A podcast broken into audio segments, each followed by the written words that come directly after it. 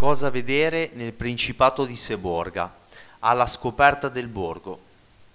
Il Principato di Seborga è incastonato sulle alture del ponente Ligure tra Bordighera e Sanremo, un'antica cittadina che ha mantenuto il suo status di principato indipendente, anche se non riconosciuto a livello internazionale, e mantiene ancora oggi una forte identità culturale e storica. Scopriamo cosa vedere nel Principato di Seborga. La storia del Principato di Seborga. La storia del Principato di Seborga affonda le sue radici nel Medioevo. Nel 954 il conte di Ventimiglia cedette il territorio di Seborga ai monaci benedettini dell'abbazia di Leren, situata di fronte a Cannes, sulla costa azzurra.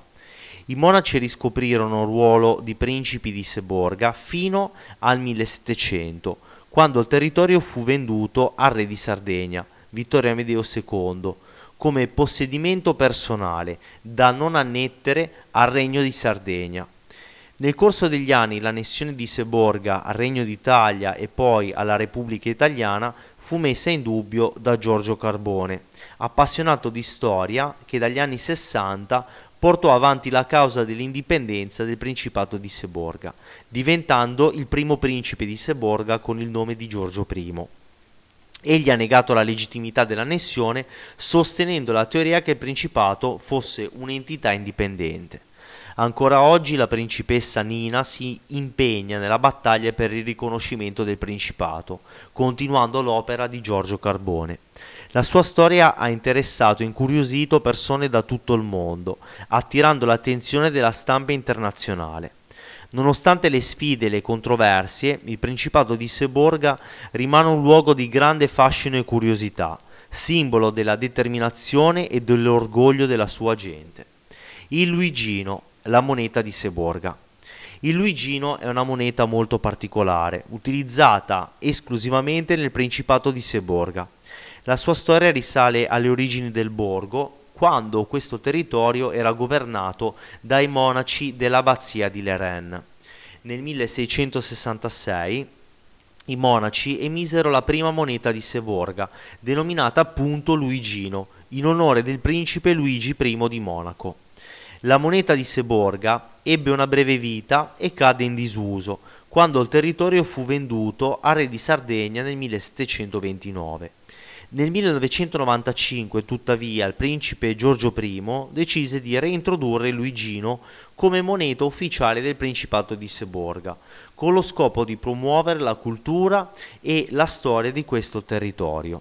Oggi, pur non essendo ufficialmente riconosciuto, il Luigino ha acquisito grande valore, soprattutto come moneta collezionabile, e si possono trovare in vendita online a prezzi elevati. Il tasso di cambio ufficiale del Luigino è di 1 per 6 dollari statunitensi. Esiste addirittura un sito web che permette di convertire il Luigino contro le principali valute. Il Luigino è una testimonianza della volontà di indipendenza e di libertà che continua a caratterizzare il Principato di Seborga e la sua storia millenaria. Come arrivare? Seborga è situata a circa 58 km dal nostro agriturismo. Per raggiungere il borgo bisogna percorrere l'autostrada A10 in direzione Ventimiglia e successivamente uscire a Bordighera. Dall'uscita del casello autostradale sarà necessario intraprendere una salita verso monte per circa 7 km fino ad arrivare a destinazione a Seborga. È possibile parcheggiare l'auto in piazza Martiri Patrioti oppure nel più ampio parcheggio di via Casette. Una volta giunto al confine del comune, noterai un cartello azzurro con scritta bianca che segna l'ingresso nel territorio dell'antico principato. All'ingresso del paese potrai ammirare le postazioni delle sentinelle, simbolo di un'epoca passata. Cosa vedere a Seborga? Cosa vedere co- quando si visita Seborga? Ecco alcuni dei luoghi più suggestivi da non perdere. Belvedere Vittoria del Fanti, dalle pittoresche viuzze di via Casette si può salire fino al suggestivo belvedere Vittoria del Fanti. Qui ci si trova immersi in un ampio piazzale decorato con le bandiere di Seborga e arricchito dalla tipica postazione della sentinella del paese e da un piccolo cannone. Dal belvedere inoltre è possibile raggiungere i giardini del gemellaggio, dedicati all'unione tra Seborga e l'Escaren, un grazioso borgo situato nel Dipartimento delle Alpi Marittime chiesa di San Bernardo.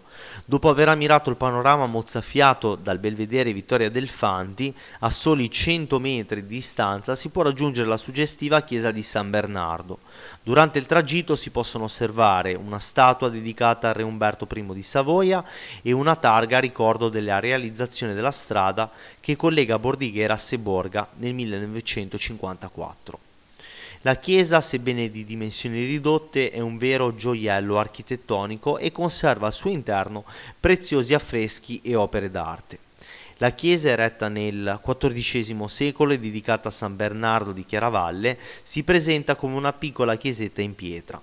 Il sagrato è decorato con una pavimentazione artistica e alcune aiuole fiorite ed è proprio qui che si tengono le più importanti cerimonie religiose, politiche e cittadine come la solenne processione del 20 agosto, giorno della festa di San Bernardo e della festa nazionale di Seborga, alla presenza delle autorità cittadine e del principe.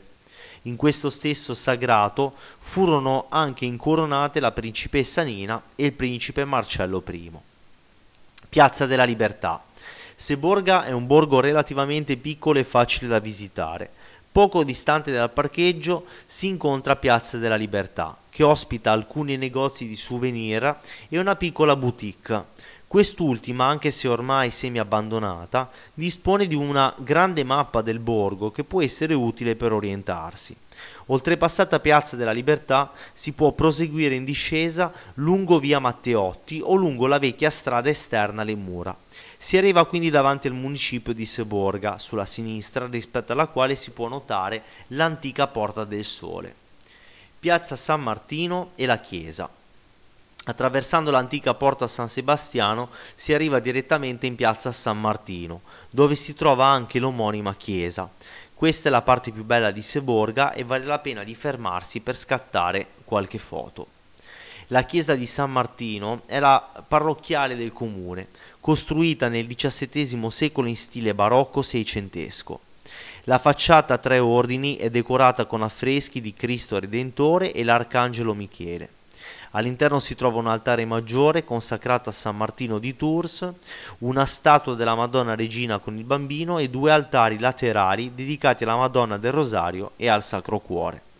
Nella piazza si trova anche il Palazzo dei Monaci, noto per aver ospitato la vecchia zecca seborghina dove veniva coniato il Luigino. Belvedere Guido Seborga.